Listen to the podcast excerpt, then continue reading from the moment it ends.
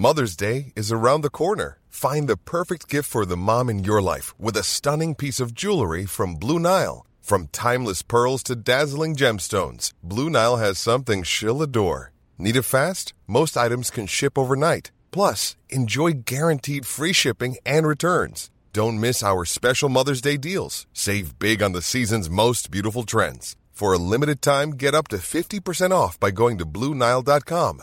That's BlueNile.com. Bonjour à tous et bienvenue sur Positron, l'émission qui vous fait un zapping de bons plans tellement excellent que vous n'aurez plus jamais le temps de vous ennuyer.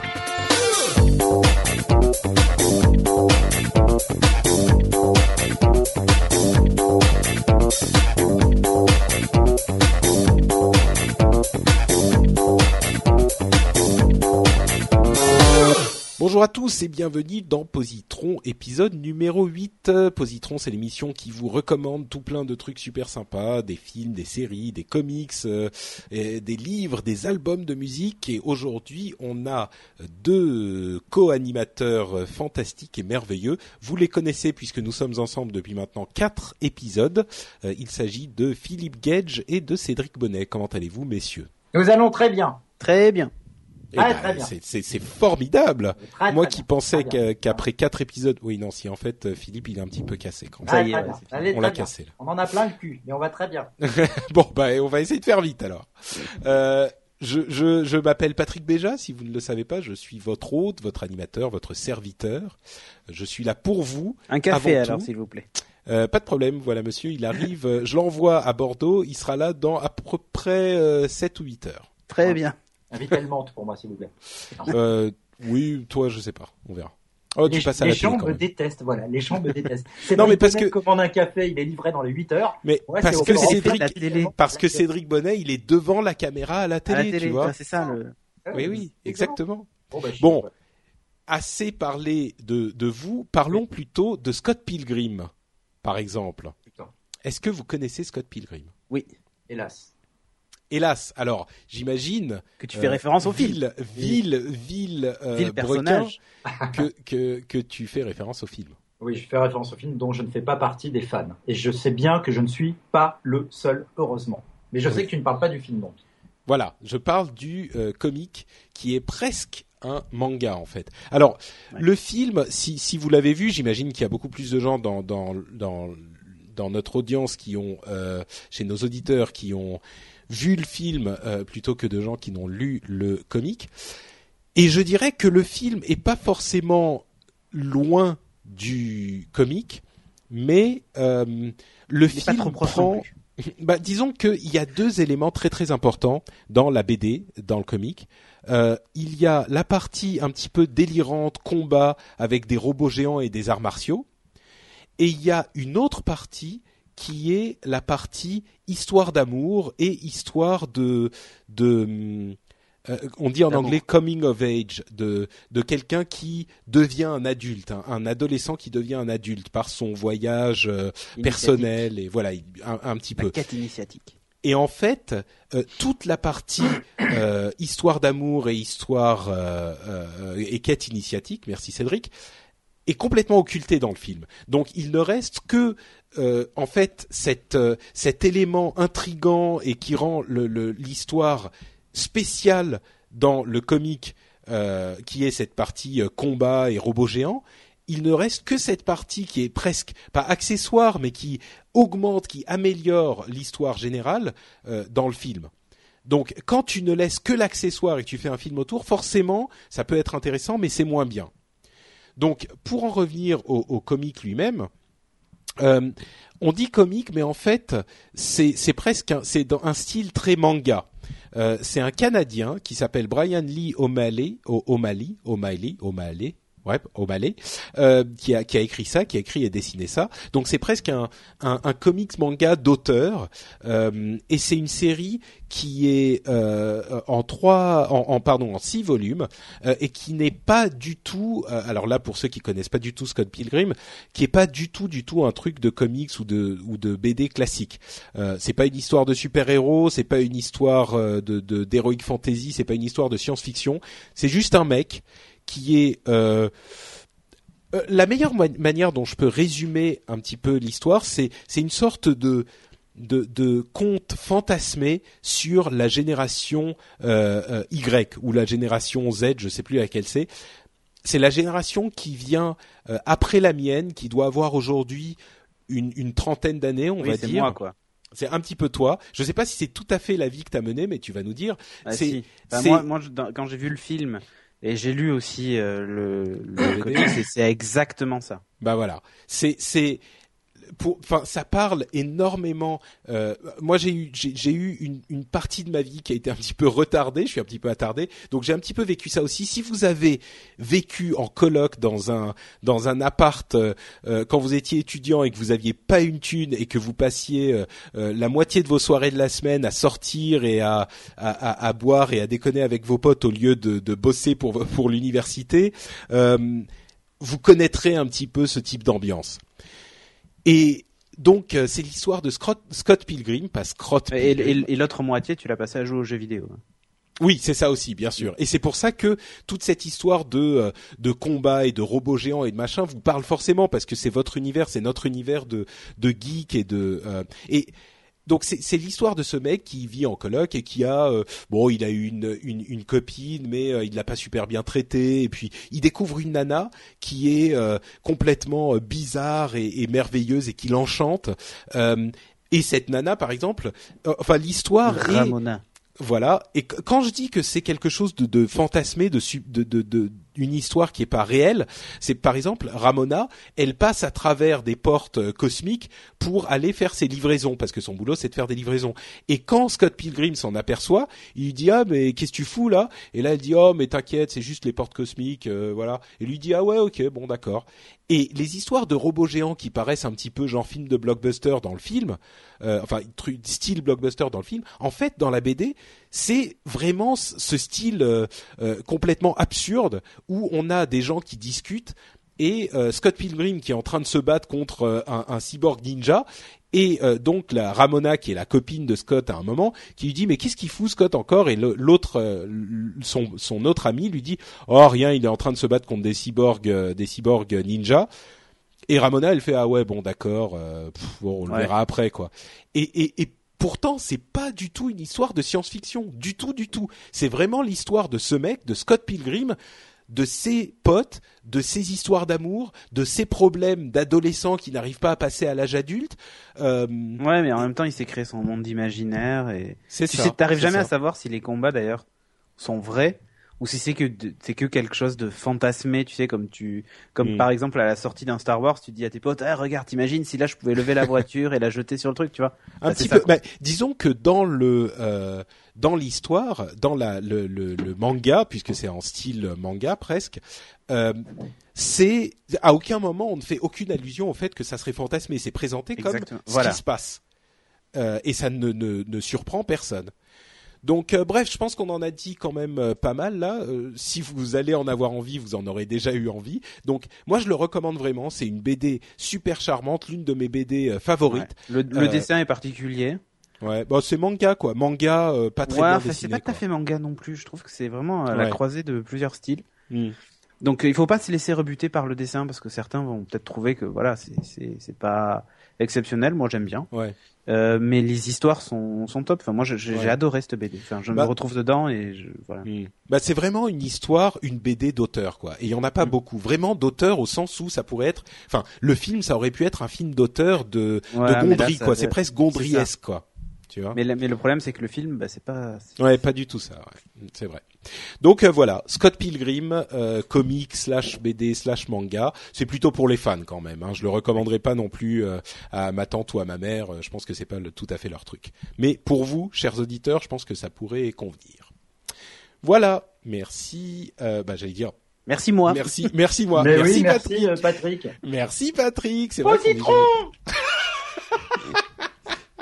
Je suis désolé désolé, mais je kiffe, je kiffe le dire comme ça. Non, non, mais t'as bien raison, t'as bien raison. Euh, Cédric, à ton tour. Ouais, alors moi j'ai hésité longtemps entre deux séries et j'ai changé au dernier moment. Mais oui, j'ai vu, moi j'étais j'étais hein. fou de joie de la série que tu avais choisie avant. Ouais, mais bon, c'est pas grave, plus tard, quelqu'un J'en ai déjà parlé et puis le problème c'est qu'elle est connue et les gens qui nous écoutent doivent déjà la connaître. Bon, remarque celle dont je vais parler. Ouais, celle dont tu vas parler, c'est pas qu'elle soit pas connue. Mais je parle rarement de séries françaises. je sais pas pourquoi d'ailleurs. Et là, on sait de quoi tu parles immédiatement, tout le monde sans doute, Joséphine, ange gardien. Exactement. Et alors, justement, je voulais vous parler des nains et faire le parallèle avec Game of Thrones. Et non, je déconne. Donc moi, je vais vous parler. Me casser là. J'ai failli me casser. non, je vais vous parler de ben, de Les Revenants. Cette série. Euh... Oui, c'est vrai. Comment on dit? Tu veux nous parler de Les Revenants De Les Revenants, bah oui, puisque c'est Les Revenants le titre. Donc euh, j'ai pas le choix. Cette série euh, qui a été diffusée sur Canal Plus il y a pas un an encore d'ailleurs, je crois. C'était l'hiver dernier, je crois. Euh, et qui euh, est diffusé euh, en Angleterre. Donc c'est rare les séries françaises qui s'exportent. Hein. Euh, qui est diffusé donc en Angleterre depuis. Euh, on remarque la, la diffusion a dû se terminer parce qu'il y a que 8 épisodes. Bah mais ça a commencé un peu avant l'été. 3 octobre, Cédric, évidemment, tu le sais. Ah oui, bah oui, alors là oui, c'est carrément fini. ça a commencé avant l'été, donc ça a été diffusé en Angleterre. Bref, sur Channel 4 à qui on doit le fabuleux Misfits. Enfin bref, moi j'adore Misfits, mais ouais, saison bah oui, tu vois. Hein, saison 1, parce qu'après, saison 1 et 2. Ah oui, saison 1, hein, parce qu'après, c'est, c'est, c'est beaucoup, beaucoup, beaucoup moins bien. Donc, Les Revenants, série française, euh, c'est Fabrice Gobert. Je lis mes notes parce que je, je connais pas par cœur tous ces gens-là. Je fais pas partie du milieu comme Philippe. Hein. Donc, euh, donc voilà. Euh, produit pour Canal+. Une série qui, pour moi, a été la deuxième série française que j'ai adorée. La première étant Pigalle la nuit, que j'ai j'ai surkiffé de sa race, euh, dans un autre genre, hein. euh, et euh, Les Revenants, qui pour moi ont été, euh, je me suis dit mais voilà, enfin on sait faire des séries fantastiques en France, autres que euh, comment s'appelait déjà ce, ce Metal Hurlant Chronicles, hein on, sait faire de la série, de la série fantastique euh, sans sans y mettre euh, des, des, effets spéciaux de, de malade. Donc cette série, ça raconte quoi? Euh, Ça se déroule en fait dans un c'est pas un village, c'est une ville, hein, dans une petite ville proche d'un d'un barrage. Donc on imagine une petite ville de montagne. Hein. Euh, il y fait pas tout le temps beau, et c'est ce que j'adore moi dans les séries. J'adore ces ambiances là, tu sais, où il pleut un peu plombé, hein, comme j'en parlais dans The Killing. On est vraiment dans une ambiance comme ça. C'est une série qui euh, donc se déroule là, et euh, il s'est passé un accident dramatique il y a quelques années de ça. Une jeune fille est morte dans un, un accident de, de bus. Euh, voyage scolaire, voilà, et donc le, le bus tombe dans dans l'eau euh, et donc les gens meurent. Euh, et euh, sa sœur jumelle, donc elle est toujours vivante. un jour, elle se retrouve. Alors, je, résume vite fait, hein, mais un jour, en fait, cette cette, cette sœur qui est morte ressurgit. elle revient d'où le titre non elle revient et elle se retrouve confrontée ben, à tout un tas de choses euh, comme euh, le fait qu'en fait, bah, elle, elle a pas vieilli puisqu'elle revient dans l'état dans lequel elle. C'est comme si elle était partie la veille hein, pour elle. Euh, et elle se retrouve donc face à ses parents qui depuis se sont séparés, sa sœur qui elle a grandi et a physiquement changé. Euh, et donc, bah, il se passe peut-être aussi les gens qui se demandent ce qu'elle fout là, quoi. Oui, alors en fait, au début, c'est ça qui est, qui est intéressant, c'est que les parents essaient de cacher le retour de la fille et ils la font passer pour une cousine éloignée ou tu vois. Euh, et ce qui est intéressant avec cette série, c'est qu'il y a le choc du bon des gens qui forcément retrouvent un être décédé, mais il y a aussi le choc inverse, des gens qui se disent mais en fait je suis mort depuis un moment. Et c'est là que c'est hyper intéressant parce que les gens réagissent pas du tout de la même façon. Et euh, j'ai adoré cette série parce que elle aborde un thème euh, bah, les revenants enfin en gros c'est des espèces de zombies, mais cérébrés quoi tu vois. Enfin je veux dire c'est, ils, sont pas en état de décomposition ils essaient pas de manger les gens quoi tu vois. D'accord euh... et, et ils courent pas. Je crois que courent pas. voilà c'est sûr courir. le coup ils sont en pleine forme ils peuvent courir. Oui mais euh, mais ils courent pas vers toi pour te manger donc non et depuis leur retour il se passe des choses étranges puisqu'en fait le il y a y a un problème en fait euh, avec le niveau d'eau du barrage qui arrête pas de baisser alors qu'il y a pas de fissure Euh, et pareil. Oh, n'en dis, dis, pas trop. J'ai presque l'impression que tu vas. Non, c'était le premier épisode qu'on le voit. D'accord. Euh, et il y a des problèmes aussi de coupures électriques récurrentes et tout ça. Enfin voilà, il se passe des choses un peu étranges. Euh, et euh, donc huit épisodes qui portent tous un, comme titre d'épisode le nom euh, d'une personne ou de deux personnes d'ailleurs. Le premier épisode s'appelle Camille, donc hein, la fille qui, qui revient. Euh, pour moi, ça a été alors tous les acteurs jouent pas parfaitement. Bon, moi, je suis bien placé pour le dire, je joue très très mal, mais je le reconnais. Euh, je, je, trouve que. Tu joues quel rôle dans Les Revenants? Euh, Aucun. ah d'accord. T'ont coupé au montage. J'ai un, second rôle, mais tu, tu me, tu m'as, tu m'as pas vu. Euh, mais non, mais ce que je veux dire, c'est que je trouve qu'il y a certains, certains des personnages qui sont, enfin certains des acteurs plutôt qui, qui, qui ont une interprétation un peu en dessous des autres.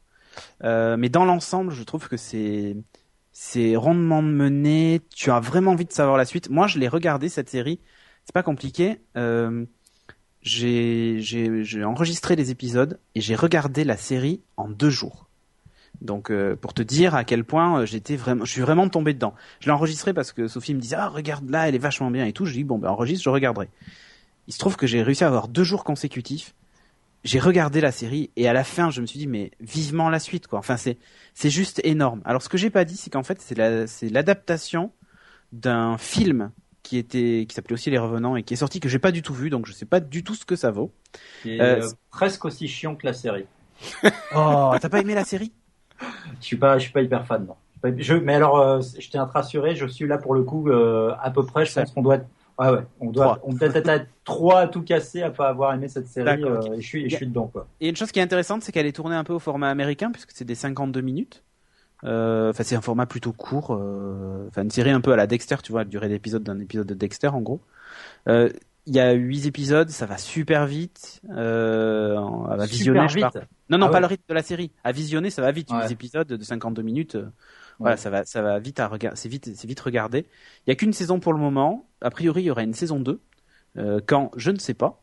Euh, mais j'ai vraiment adoré euh, une série fantastique française qui est euh, ouais pareil tu vois on est on n'est pas dans le grandiloquent et tout ça ça se mm. veut réaliste quoi c'est presque de la, j'exagère quand je dis c'est de la hard sci-fi non pas du tout mais c'est ça, ça, se veut entre guillemets plausible alors il y a un truc que j'ai beaucoup apprécié dans la série, mais qui du coup plaira peut-être pas à tout le monde, c'est que visuellement elle est très américaine, et y compris dans les décors. Par exemple, il y a un diner, il y a une espèce de bar aussi, euh, dont le nom est aussi anglais d'ailleurs. Je sais plus comment il s'appelle, c'est un bar, le bar du lac, mais il a, un, il a un, truc particulier. The Lake euh, Bar. Ouais, ça doit être ça. non, je, non, je sais plus, mais il y a, y a Lake dedans. Et euh, les, les, voitures qui sont garées devant, tu vois, c'est genre des pick-up américains. Enfin, c'est ça que tu vois sur les sur les photos, en tout cas euh, diffusées euh, pour faire la promo de, de la série. Il y a, y a, un look très américain, même si après tu te retrouves avec des gendarmes, hein, tout ce qu'il y a de plus français.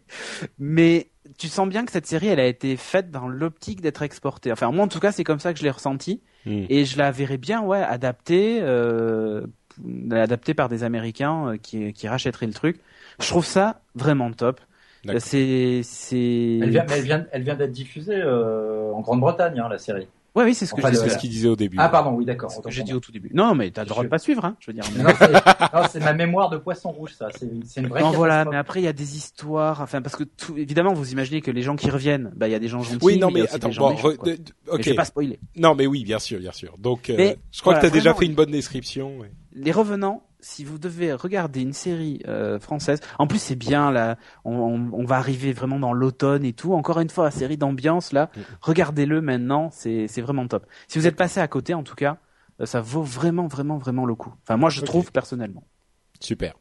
Et, je dirais presque pour tout le monde, parce que pour le coup, euh, ma belle-mère a aimé, et ma mère aussi. D'accord. Bon, bah. Encore une fois, on est à la frontière entre pour fans. aux frontières du réel. Philippe, euh, de quoi nous parles-tu pour clore, pour clore cette session de quatre épisodes? je, serai plus concis, hein, je serai plus bref, j'irai droit au but. Euh... J'ai envie de prendre mon temps en fait. Hein, Alors, ah, qui il est con. Alors en fait, je parle d'un livre et c'est vrai que là pour, pour le coup, c'est peut-être un ouvrage qui va, ça, qui va davantage s'adresser aux cinéphiles, mais c'est un livre tellement beau. Euh, qui est donc une, euh, un livre qui s'appelle très simplement Conversation au et les... Comment? Oui, oui, au pays des. Oh non, mais non, mais Cédric, ça, ça n'est plus possible. Hein. J'ai dit alto feu. Non, donc c'est un livre qui s'appelle Conversation avec Martin Scorsese. Euh, conversation au pluriel avec Martin Scorsese. C'est un livre. Euh, Alors laisse-moi deviner, laisse-moi deviner. C'est un livre où Martin Scorsese nous parle de cinéma. Eh bien, pas du tout. En fait, c'est une arnaque totale. En fait, c'est un livre sur Pierre Simor et c'est une recette de cuisine. Et là, voilà, tu l'as vraiment dans l'os quand tu achètes le bouquin. Et j'adore cette arnaque. Je voulais en parler. non, donc euh, donc c'est effectivement un, un livre d'entretien entre euh, Martin Scorsese et euh, le critique américain Richard Schickel. Euh, à ne pas... souhaits.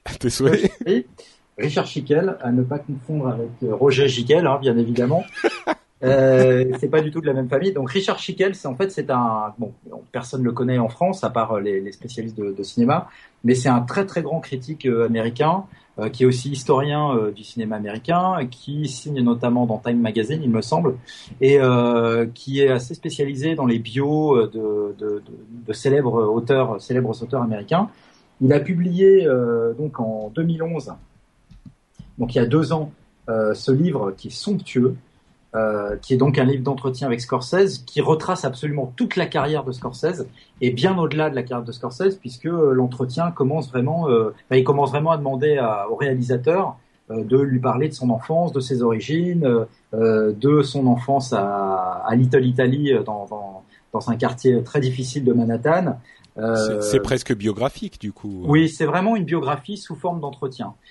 C'est à la fois Scorsese, donc Martin Scorsese, qu'on ne présente plus, euh, réalisateur de, Taxi Driver, de, des Affranchis, euh, de Casino, euh, des Infiltrés, de plus récemment d'Hugo Cabret, et qui très prochainement va sortir euh, euh Wolves of Wall Street, si je ne m'abuse, avec Leonardo DiCaprio.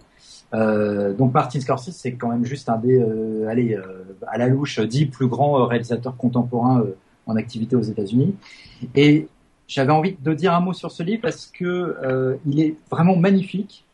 Il est assez accessible. Euh, alors évidemment, il faut un minimum être passionné par euh, par Scorsese et avoir vu ses films. Mais je trouve que quand même l'entretien est, est, à la fois assez pointu et à la fois accessible parce qu'il y a beaucoup d'éléments biographiques et beaucoup de petites anecdotes de tournage sur les films. Donc Scorsese a fait quand même des films euh, assez grand public pour, euh, au, au, cours de sa filmographie. Donc je pense que ça peut être intéressant euh, de savoir comment, par exemple, Marlon Brando avait essayé de le décourager à tout prix de faire les affranchis.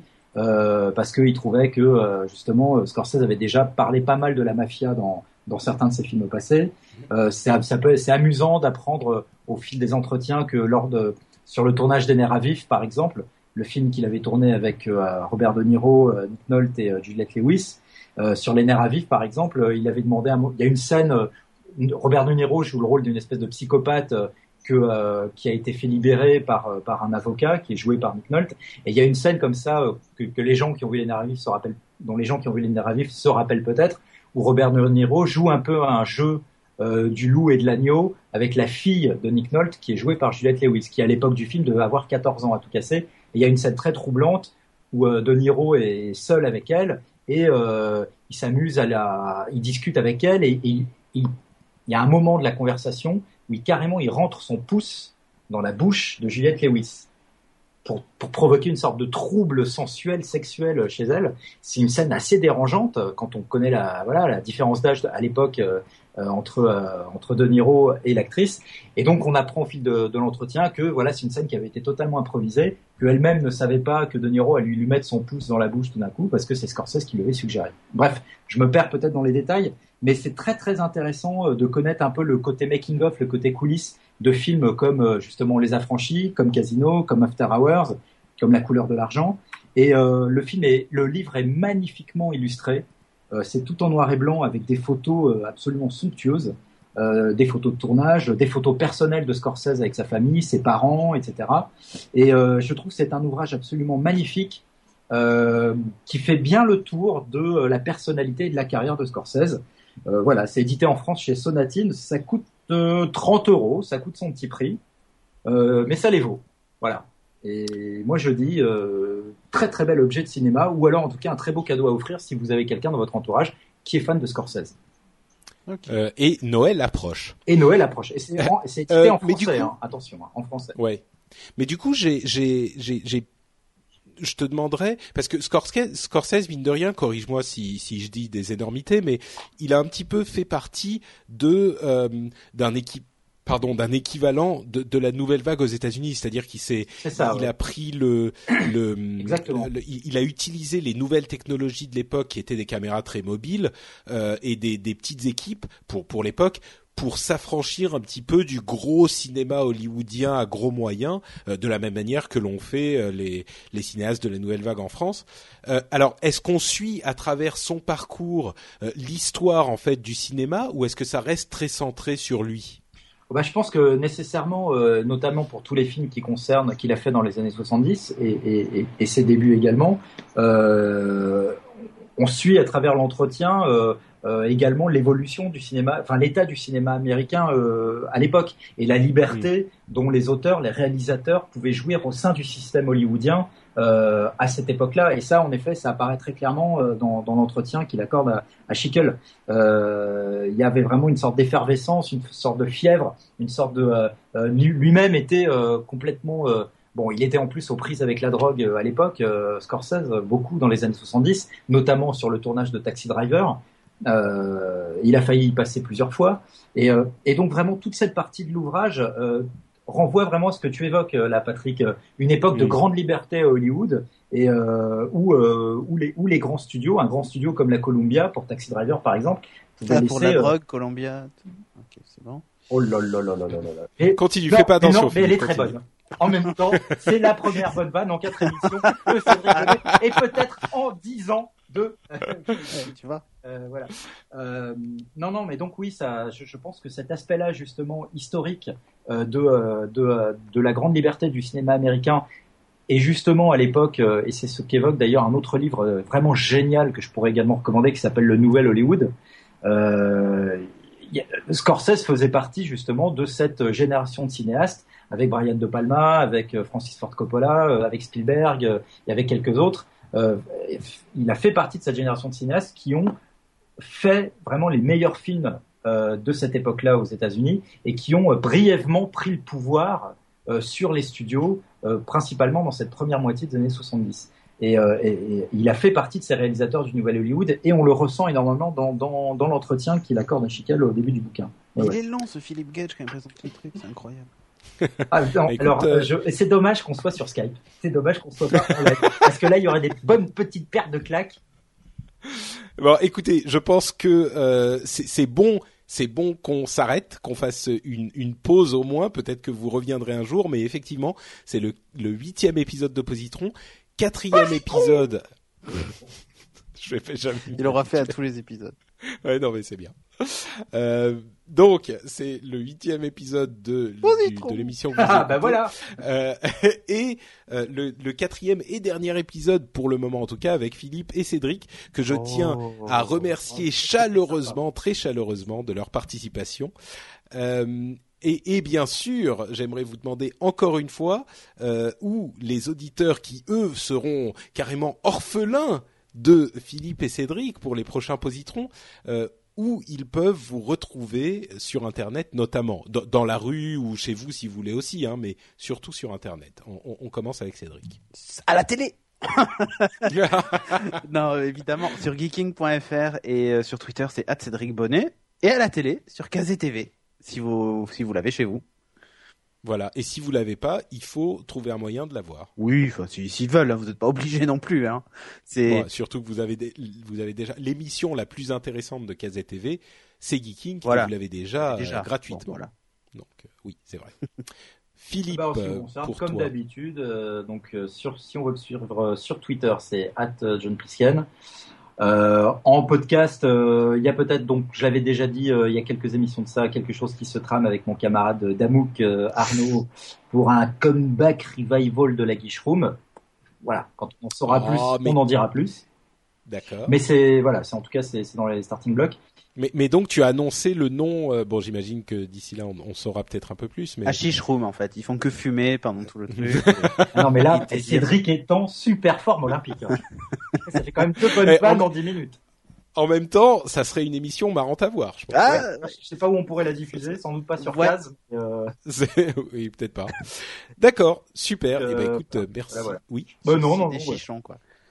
D'accord. Et bien sûr, dailymars. Et dailymars.net, le site, bien évidemment, www.dailymars.net, euh, site d'actu sur le cinéma, les séries, les jeux vidéo, les mangas, les comics. Tout quoi. Voilà. Exactement. Avec des dossiers passionnants. Mais bien sûr, s'il en est. Voilà. Et pour ma part, c'est euh, patrickbeja.com. Euh, oui, enfin celui-là, on s'en fout. C'est plutôt frenchspin.com où vous pouvez où vous pouvez laisser des commentaires sur cette émission et sur d'autres émissions comme euh, Upload que vous retrouverez la semaine prochaine sur l'autre flux, le flux d'Upload, ou le rendez-vous tech par exemple, ou encore, comme je le disais, Positron. Si vous voulez nous laisser des commentaires, nous parler de vos positrons, ce que vous nous recommandez, euh, si vous voulez nous dire en quoi on a raison ou pas raison euh, dans nos recommandations, j'étais en train de feuilleter Scott Pilgrim là par exemple en en, en, en, en reparlant, j'ai les, j'ai les volumes les six volumes à côté de moi.